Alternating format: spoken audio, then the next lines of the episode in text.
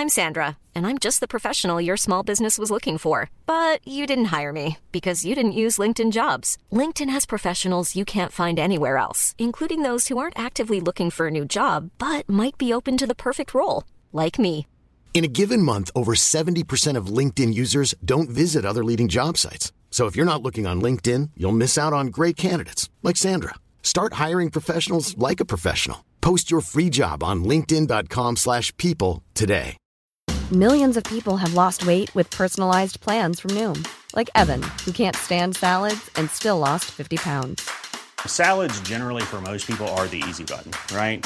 For me, that wasn't an option.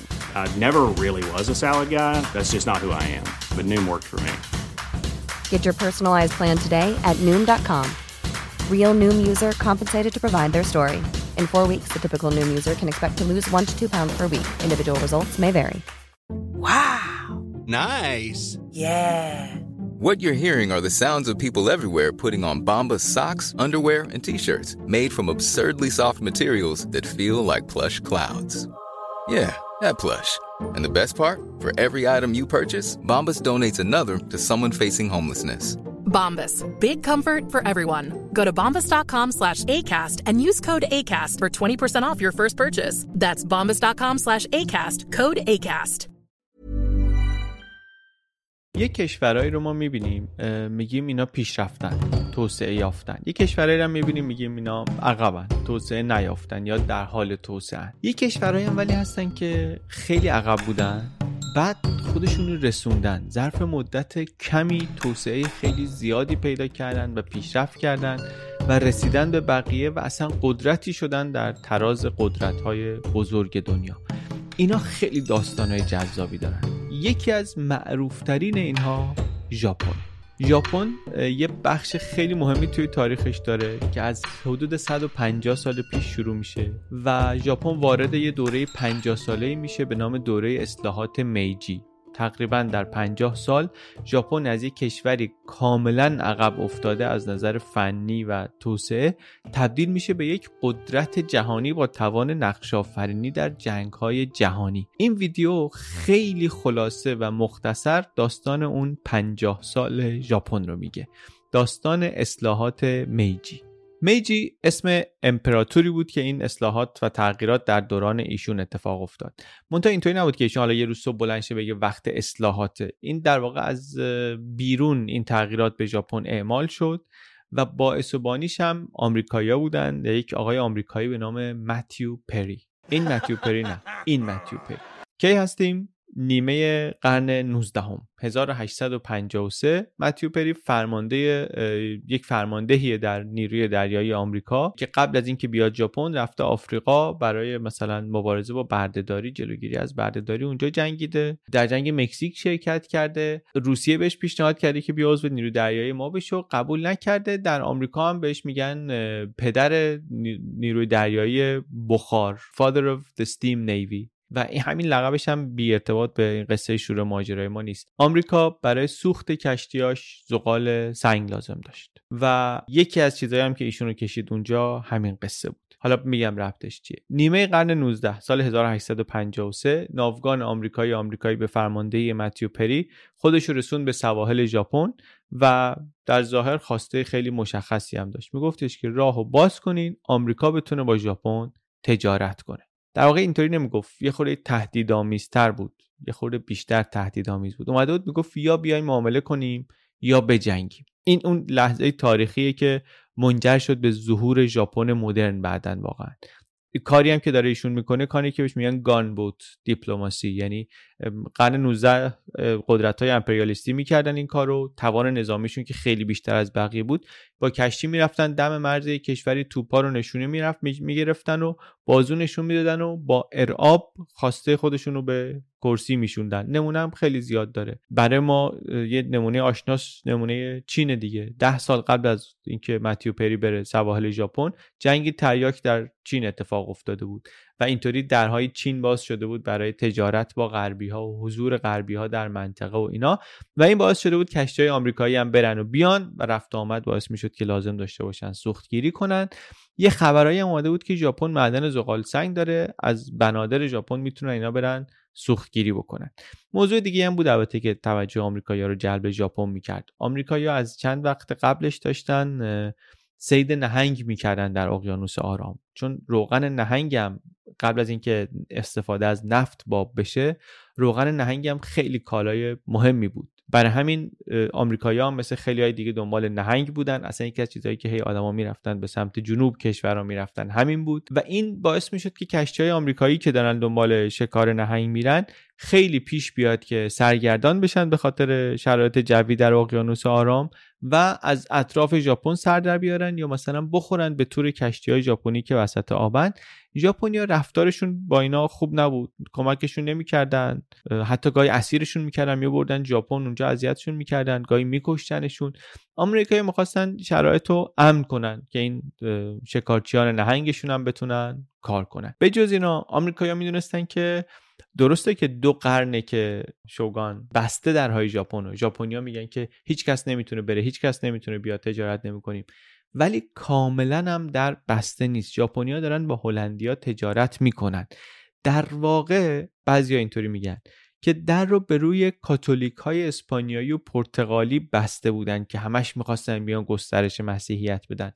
با مسیحی های پروتستان من جمله هلندیا در یه حد کمی رابطه رو حفظ کرده بودن. اصلا با بدمینتون و بیلیارد و گوجه فرنگی و شکلات و اینا با از طریق همین رابطه با هلندیا رابطه محدود با هلندیا آشنا شده بودن. بعد وقتی که می‌خواستن مسیحای کاتولیکو بکشن هلندیا کمک اون شوگان هم کرده بودن و خلاصه در یک بدبستونی راه تجارت رو هلندیا خود با ژاپنیا باز نگه داشته بودن. بر همین آمریکایی هم شاید فکر کنم ما هم که پروتستانی و بتونیم بریم اونجا و مسیحیت رو هم اگه بخوایم رواج بدیم مسیحیت پروتستان رو رواج بدیم و خلاصه با یه ترکیبی از انگیزه های مختلف و برنامه های متفاوت این آقای متیو پری رفت به ساحل توکیو یا ادوی اون روز. پس چی شد؟ یه دوره انزوای دو قرنی ژاپن دوره ساکوکو می‌خواد اینطوری تموم بشه. دوره ای که از 1639 شروع شد و عملا هر رفت آمدی به غرب ممنوع بود به جز برای 45 تا خانواده که همه تجارت با دنیای خارج رو سپرده بودن به اینا و اینا هم کارشون محدودیت داشت باز. و انقدر این ممنوعیت ها جدی بود اگر سیادای ژاپنی کمکی می‌کردن مثلا به یه قایق اروپایی ملوانه رو می‌گرفتن یه مدت در حبس خانگی نگه میداشتن و می‌گفتن تو ممکنه اطلاعاتی از غرب گرفته باشی. بخوای یه چیزایی رو بیاری بین مردم پخش کنی. یه کمچین سطح نظارتی داشتن. به اعمال می‌کردن که ارتباط کامل با دنیای بیرون کامل قطع نباشه. خیلی خیلی قطع باشه. اون اندکیش که بازه کاملا در کنترل خودشون باشه. حالا بعد از 200 250 سال اینطوری بودن که کشتی های پری رسید به ژاپن. هیبت کشتی های بخاری طوری اون بود که اصلا اومده بود ژاپنیا رو بترسونه. بعد از خود کشتی ترسناکتر اون توپایی بود که روی کشتی اینا گذاشته بودن و نشونه رفته بودن به سمت شهر. ژاپنیا دیدن گفتن که کشتی تو ببر مثلا ناگازاکی اونجا یه سری کشتی خارجی اجازه دارن بیان اونجا مثلا هر کار می‌خوای بکنی. گفت نه من همینجا هم در خلیج ادو خلیج توکیو امروز همینجا می‌خوام باشم. 73 تا توپ رو هم به سمت خاک ژاپن نشونه رفت. چند شلیک خالی هم گفت کرد گفتش که به مناسبت مثلا روز استقلال آمریکا دارم می‌زنم و اینا ولی خب معلوم بود هدفش چیه دیگه. هدفش اینه که تا اینجا اومده اینا رو بترسونه. ژاپنیا اولین کاری که کردن گفتن که خب ما دیگه شاخترین چیزی که داریم چیه؟ این کشتیگیرای سومو این کشتیگیرای درشت هیکل ژاپنی هستن. گفتن ما دیگه خوفتر از اینا که نداریم که همینا رو بفرستیم اینا رو بترسونن. اینا رو فرستادن و طبیعتا آمریکایی‌ها خیلی نترسیدن و گفتن که ما الان با شما کاری نداریم. ما یه نامه داریم از طرف رئیس جمهور آمریکا به شما. اینو میدیم به شما میریم. شما اینو باید بخونی جواب بدی بعدا ما میایم جواب ازت می‌گیریم. ژاپنیا گفتن نه نه نه ما نامه نمی‌تونیم بگیریم. چه نامه ای چه صحبتی؟ ولی توشون یه خوری بالا پایین کردن گفتن آقا توپو نگاه کن هیبت کشتی رو نگاه کن و اینا و نامه که اشکال نداره و نامه رو بگیریم که تمامیت ارضیمون زیر سوال نمیره و این حرفا و خلاصه نامه رو بگیریم بخونیم ببینیم چیه بعدا یه جوابی بهش بدیم. 14 جولای 1853 خیلی تاریخ مهمیه. بالاخره اجازه دادن که آقای متیو پری پیاده شه و نامه رو بده بهشون. نامه رو داد و گفت اینو بخونین فکراتون رو بکنین من میرم. یه سال دیگه میام جوابتون رو می‌گیرم. یه سری هدیه هم در کنار نامه برده بود یه ماکت لوکوموتیو بخار برده بود و تلسکوپ و تلگراف و شراب و یه اینایی که ببینید ما مثلا اینطوری تحت تاثیر قرارشون بدن دیگه. خلاصش. برگشتن یه سرم ایشون تایوان زد. اون موقع اسمش فرماسا بود. دید اینجا چه جزیره خوبیه. معدن زغال سنگ هم داره. یه نامه هم داد به آمریکا که این جزیره خیلی خوبی هم از اینجا رو اگه بگیریم هم برای سوختگیریمون خوبه. همین که اصلا یه قدرتی یه پایه قدرتی میشه برامون اینجا ولی کسی به این نامش انگار جوابی نداد. بگذاریم. آقای پری رفت و این شوگانا نامه رو باز کردن و دیدن که آره میگه مسیر تجارت رو باز کنین به روی ما آمریکایی ها و فکر کردن که خب این با اون کشتی کاری براش نداره که بیاد به توپ ببنده و ما همه چی از ما بگیره. ولی ما هم از اون ور یه قانونی نوشتیم 1639 نوشتیم که ما نمی‌تونیم تجارت کنیم با آمریکایی‌ها. حالا دیگه این شامل اون قانون می‌شد آمریکا شامل اون قانون نمی‌شد چی؟ اینا ظاهر کار دیگه. اینا ظاهر کار و کاغذبازی و اداری و اینکه شکلش رو چطوری درست کنیمه. واقعیتش اینه که یه کسی با زور خیلی زیاد اومده از تو یه چیزی می‌خواد. میگه آقا در رو باز کن. و اینا باید نگاه می‌کنن که واقعا زورشو دارن که در بسته نگه دارن بیشتر از این یا نه. اینا کیان؟ این شوگانی که داره این تصمیم رو می‌گیره کیه؟ این بالاترین مقام بالاترین رده سامورایی است یه توی ویدیوی دیگه دربارش توضیح دادیم. یه اشاره مختصر اینجا فقط بکنیم. که از قرن دوازده قدرت تو ژاپن دست ایناست. این شوگانا هن که دارن تصمیم می‌گیرن سیاست گذاری می‌کنن. درهای ژاپن رو هم اینا بستن. میگن مسیحیت داره میاد ارزش های سامورایی و فرهنگ ژاپنی و اینا رو میبلعه. مردم گرایش پیدا کردن به سمت کاتولیک و ما باید ماجرا رو جمع کنیم درا رو ببندیم مسیحی ها رو بیرون کنیم و همزمان با قدرتی که قدرت اینا که زیاد شد زیاد شد زیاد شد جایگاه امپراتور هم کم کم فرمایشی شد یه خورده نمایشی شد. عملا قدرت دست شوگان بود. اربابای محلی به شوگان خدمت می‌کردن. مقام امپراتور بود موروسی هم منتقل می‌شد. ولی اگر شوگان اراده می‌کرد با نیروی نظامی که همه جای امپراتوری داشت می‌تونست امپراتور ژاپن رو خلق کنه. این دوره شوگان سالاریه و دوره که ما داریم دربارش صحبت می‌کنیم شوگانیت توکوگاواه دوره ای که شوگانا از خاندان توکوگاوا بودن تقریبا همه چی دست اینها بود. برای جواب دادن این نامه ولی شوگان گفتش که دیگه باید همه با هم هم فکری کنیم. از امپراتور هم کمک گرفت. در واقع نشستن درباره موضوع خیلی مهمی همه با هم صحبت کنن و کسی نمی‌خواد ریسک گرفتن این تصمیم رو تنهایی برداره. شیش ماه اینا در حال شور و مشورت و اینا هستن که آقای پری برگشت. برگشت این دفعه با 10 تا کشتی و 1600 نفر. زودتر از زمانی که گفته بود فوریه برگشت. هم کشتیاش بیشترن هم زودتر اومده یه فشار اضافه داره میاره روی شوگان و اینا رو مجبور می‌کنه که زودتر جواب بدن. گفته بودن اگر ژاپن حالت جنگی بگیره ما حمله می‌کنیم. و واقعا هم اینا می‌دیدن که اگه آمریکا اینه از ژاپن چیزی نمیمونه بعد از حمله ای که اینا می‌خوان بکنن. این شد که خلاصه قبول کردن و نشستن پای مذاکره و آخرش رو بگیم آمریکایی‌ها چهار تا بندر ژاپن رو تونستن آزاد کنن که کشتی های آمریکایی بتونن اونجا بیان و برن و تجارت کنن. این اون اتفاق خیلی خیلی مهم است. آقای پری رو حالا سرنوشتش رو آخر ویدیو میگیم. الان بریم ببینیم که چون اونم سرنوشت خیلی جالبی پیدا کرد. الان بریم ببینیم که این قصه رو ژاپن چطوری دریافت کرد و چطوری ژاپن بعد از این ماجرا عوض شد. چون ما گفتیم می‌خوایم داستان میجی رو بگیم.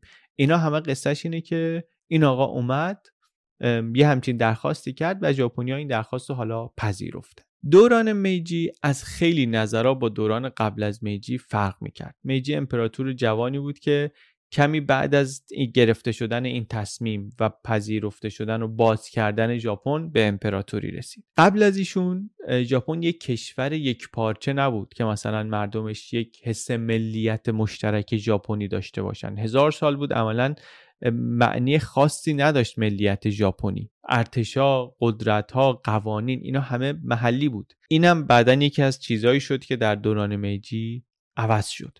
در دوران میجی در واقع اتفاقی که افتاد بذار اینطوری بگیم.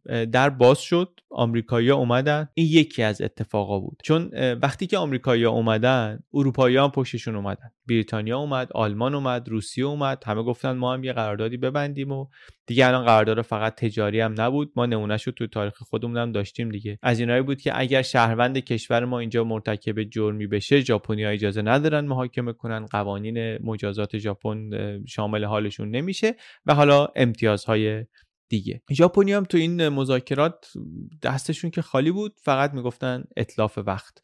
تا می‌تونستن مذاکرات رو کش می‌دادن. بعد ژاپن اروپایی ها تسلط هم نداشتن به زبان ژاپنی حتی به جغرافیای ژاپن نمیشناختن ژاپنو. اینا می اومدن اسم جاها رو جابجا می نوشتن توی قرارداد که مثلا هی اصلاحیه بخوره هی رفت و برگشت بشه زمان طولانی بشه. امیدشون هم این بود که هی کش بدیم کش بدیم. از کار اینا سر در بیاریم تکنولوژیشون رو یاد بگیریم دانش رو مثلا سر در بیاریم. این ضعف نظامی و تکنولوژی رو جبران کنیم بعد که رسیدیم خیالمون راحت شد بزنیم زیر میز دیگه اصلا مذاکره نکنیم. ولی واقعیتش اینه که فاصله ای که بین غرب و ژاپن افتاده بود تو این 200 سال انزوا انقدر زیاد بود که با یه سال دو سال مذاکره کش دادن نمی‌شد پرش کرد. برای همین بعد از یه مدتی ژاپن متوجه شد که ما یک سوال اساسی داریم. ما باید الان با این غربی مهاجم وارد جنگ بشیم.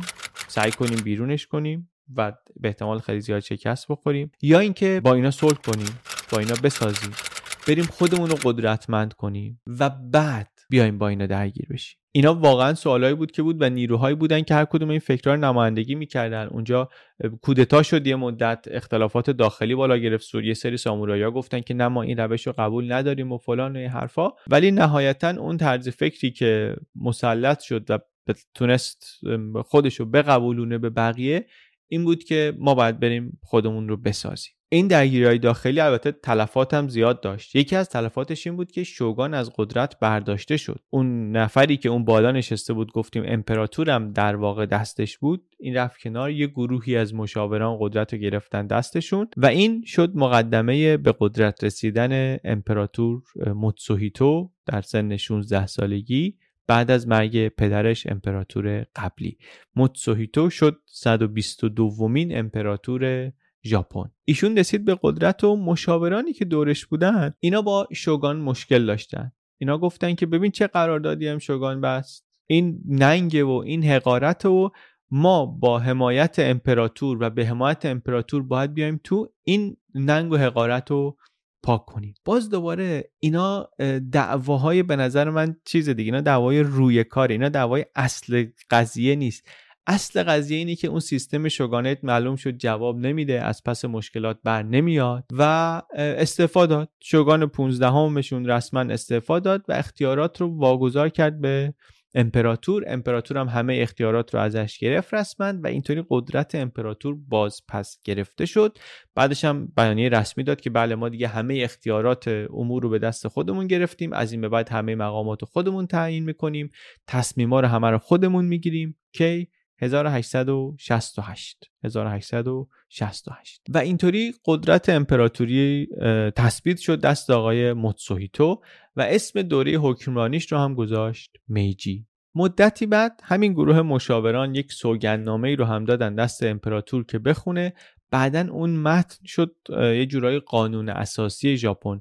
نقطه آغاز فرایند مدرن شدن ژاپن از همین متن چارتر اوثه خیلی متن مهمیه در تاریخ ژاپن. از جمله توش میگه که دانش هر جای دنیا که هست ما باید بریم به دستش بیاریم که پایه های امپراتوری رو باهاش مستحکم کنیم. نکته مهمیه این واقعا روح کاری که اینا در 150 سال آیندهش کردن یه مقدارش از همین از همین جاها می اومد متنش رو هم بر مبنای قوانین دولت های مدرن غربی مخصوصا قانون اساسی پروس نوشته بودن. امپراتوری پروس از حق آزادی بیان توش دفاع کرده بود از حق برابری شهروندا توش صحبت می‌کرد. اون سلسله مراتبی رو که قبلا داشتن یه نظام سلسله مراتبی داشتن اونو جمع کردن. گفتن ما یه هدفی داریم بهتر کردن وضع ژاپن توانمند کردن ژاپن و باید همه تو این مسیر برن و ژاپن رو مدرن کنن و از کشورهای غربی الگو برداری کنیم. خیلی چیزا عوض شد. خیلی چیزا. قبل از میجی امپراتورایی بودن که می‌گفتن در طول دوران حکومتشون از قصر نمی اومدن بیرون. اجازه رفت آمد. اصلا دست شوگان بود. خیلی وقت شوگان اجازه نمی‌داد بیاد بیرون. اگرم بیرون میاد مثلا یه چرخی همونجا تو پایتخت می‌زد برمیگشت. این امپراتور جدید میجی ولی راه افتاد. گوشه و کنار کشور رو دید. بعد خب روحیه ملی هم به آدما می‌داد که ببین ما یک کشوریم یک امپراتور فلان. بعد گروه مشاوران را افتادن به بررسی کردن پیشرفت غربی ها تحلیل کردن. یکی برنامه خیلی معروفی داشتن ایواکورا. ایواکورا یه برنامه بود مأموریتی بود هیئتی از ژاپنیا. می‌رفتن کشورهای اروپایی کشورهای آمریکایی ببینن اینا چیکار می‌کنن؟ می‌گفتن ما هدفمون اینه که ژاپن مدرن بشه. راهش اینه که ببینیم اینایی که مدرن شدن چیکار کردن بیایم الگوی خودمون رو از روی اون بسازیم. مثلا نظام آموزشی اینا چطوریه؟ ما هم همین رو بیایم اینجا پیاده کنیم. پول از کجا میارن اینا؟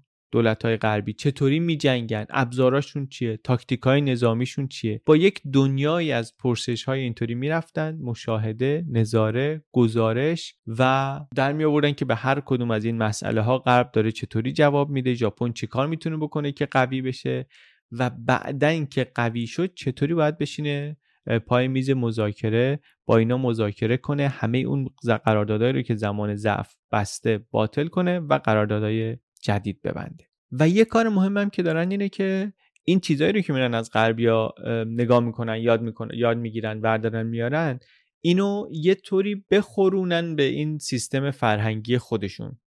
اینم براشون مهمه. همون متن قانون اساسی که گفتیم رو دست آلمان رو نوشته بودن. نگفتن به مردم که ما اینو از مثلا آلمان برداشتیم آوردیم که.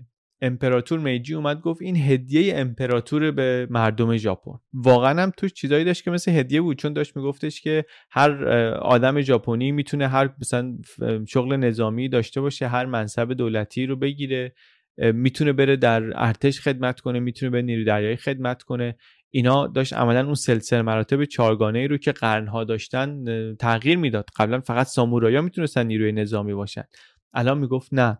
به جاش یک دوره سربازی گذاشتن یه اجباری چهار ساله برای همه مردا. بعدم سه سال مثلا نیروی ذخیره داشتن اینطوری ارتش یک پارچه درست می‌کردن ارتش مدرن درست می‌کردن.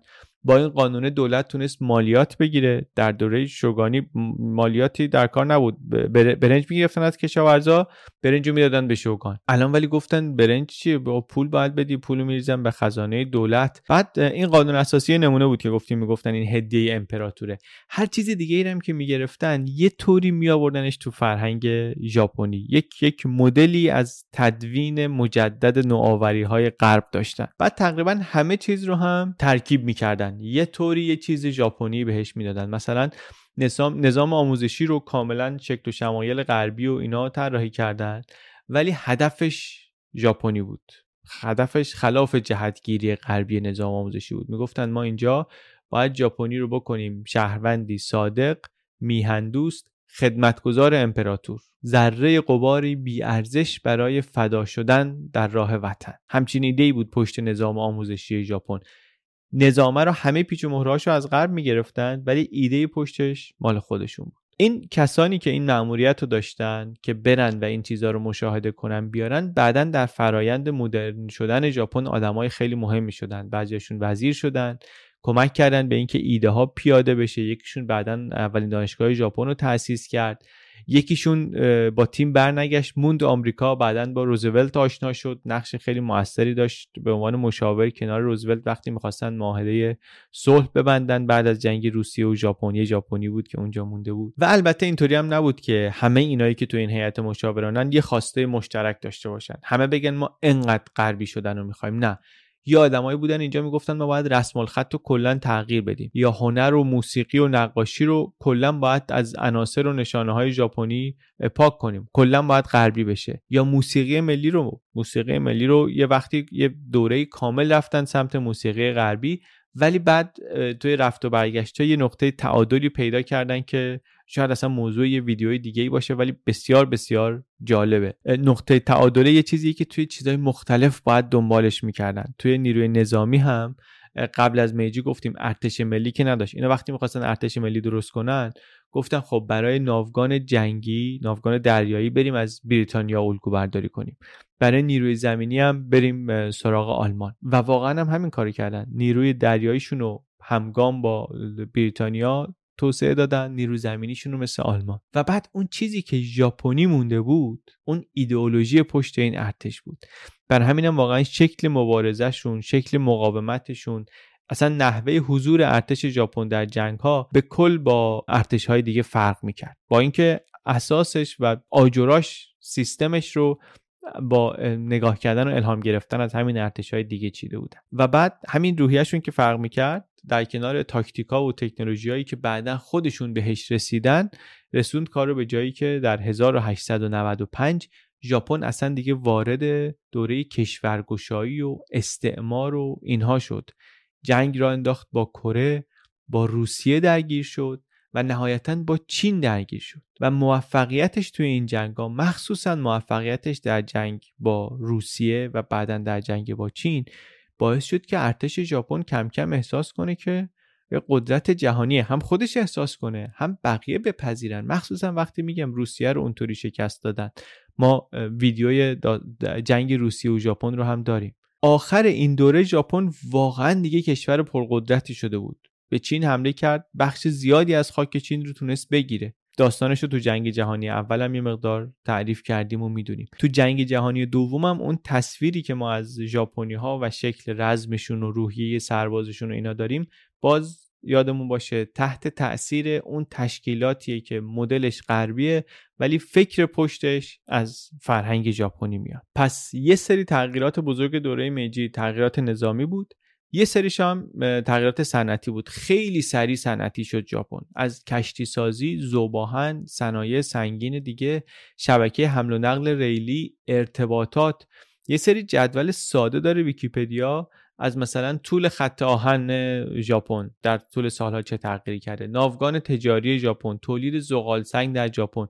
یهو ببینید چه نرخ عجیبی رشد کرده یهو همه چی در ژاپن. خیلی جالبه. اون پنجاه سال که توش پیشرفت صنعتی پیشرفت نظامی و این تغییرات درست کردن نهادهای مدرن اتفاق افتاد بسیار بسیار دوره جالبیه. برای ما چرا باید جالب باشه؟ یه اتفاقی که 150 سال پیش مثلا افتاده در یک کشوری ته دنیا چه اهمیتی باید واسه ما داشته باشه واقعا؟ به نظر من دو تا اهمیت مهم داره. یکیش اینه که خب دوران میجی تولد ژاپن مدرنه. و دوش اینه که یکی از سریع ترین نمونه های تغییر اساسیه که اصلا در, کل دنیا اتفاق افتاده اینکه یک کشوری انقدر سریع انقدر زیاد عوض بشه. ژاپن یک کشوری بود آره ته دنیا ولی ته دنیا بود و منزوی. 50 سال بعدش همچنان ته دنیا بود ولی یه قدرت بزرگ جهانی شده بود. و بعد تازه جنگ جهانی دوم رو که با شکست تمام کرد دیدیم بعدش که شکست خورده بود شد در نیمه دوم قرن بیستم کشور صنعتی قدرتمندی که از ماشین تا لوازم الکترونیک همه چی میساخت و به همه دنیا صادر می‌کرد. اون ژاپنی که اونجا دیدیم تولدش در دوران میجی بود. تغییراتی که ژاپن کرد توی اون 50 سال خیلی زیاده. بعضی وقتا اصلاحات شاید کلمه درستی براش نباشه. بازسازی هم شاید درست نباشه. نوسازی هم مهم نباشه. بعضی وقتا میگن انقلاب. از بس که رشد سریع بود. هم نظامی بود هم قدرت متمرکز شد صنعتی شد. خیلی از آداب و رسوم رو گذاشتن کنار. قلمش ژاپنیا قبل از اون این سیستم هفته هفت روز رو نداشتن. هفتهاشون بر اساس هفته هم نبود اسمش دیگه. اون واحد زمانیشون بر اساس تقویم چینی کار می‌کرد. ولی بعد اومدن سیستم غربی رو گرفتن. سیستم غربی هفت روزه است. چون در کتاب مقدس اومده که خدا زمین رو در 6 روز خلق کرد. روز هفتم استراحت کرد. هفته هم هفت روزه روز هفتمش روز استراحته. این اینو آوردن تو ژاپن و این گیج کننده بود یه خورده یه مدتی طول کشید که جامعه مقاومتشو بذاره کنار و همه بپذیرن ولی بالاخره پذیرفتن و درست شد. دامنه اصلاحات میجی نوسازی بازسازی میجی خیلی وسیعه. عمقش هم البته زیاده و آثارش هم بعدا به ژاپن محدود نموند دیگه. از تایوان و کره و چین و فیلیپین و خیلی های جاهای دیگه هم از این اثر گرفتن. ولی برای معرفی و آشنایی به نظرم همین ویدیو الان کافیه. ما از یه زاویه دیگه هم به این موضوع نگاه کردیم. وقتی که تو پادکست بی پلاس خلاصه کتاب آپیول خلاصه کتاب آشوب رو گفتیم از جرد دایمند. اگه موضوع براتون جالبه پیشنهاد می‌کنم اون رو هم ببینید. ولی آقای متیو پری هم بگیم که چی شد. آقای پری آدم مهمی شد در تاریخ. ایشون وقتی که برگشت دولت آمریکا بهش 20000 دلار پول داد جایزه داد. به پول الان مثلا میشه نزدیک 600 هزار دلار. یک کتاب مفصلی نوشت از مشاهداتش در شرق دور. خیلی نقش داشت. ایشون در شناخته شدن ژاپن و در ثبت ژاپن و همونطوری که دیدیم در تاریخ تغییر سرنوشت ژاپن و تاریخ ژاپن. ازش الان یه مجسمه ای هست در پارکی به اسم خودش در یوکوسوکا در ژاپن. اون پرچمی رو هم که روی کشتیش داشت. اون روز تاریخی که اولین بار رفته بود در ساحل توکیو. اون پرچمه رو بعدا آمریکایی‌ها دوباره با خودشون بردن ژاپن. وقتی که بعد از جنگ جهانی دوم داشتن می‌رفتن که پیمان تسلیم ژاپن رو امضا کنن امضاشو بگیرن در واقع این بار هم پرچم دست یک ژنرال آمریکایی بود به نام داگلاس مک آرتور که یک نسبت خانوادگی انگاردوری هم با متیو پری داشت و داستان ایشون و اثر ایشون روی تاریخ ژاپن قرن بیستم رو هم باید یه جای دیگه ای دربارهش صحبت کنیم. از این ویدیو اگه خوشتون اومد ما چند تا ویدیو دیگه هم توی کانال داریم درباره ژاپن. از داستان سامورایی تا اینکه ژاپنیا از کجا اومدن تا داستان جنگ های روسیه و ژاپن. پیشنهاد می‌کنم اونها رو هم ببینید.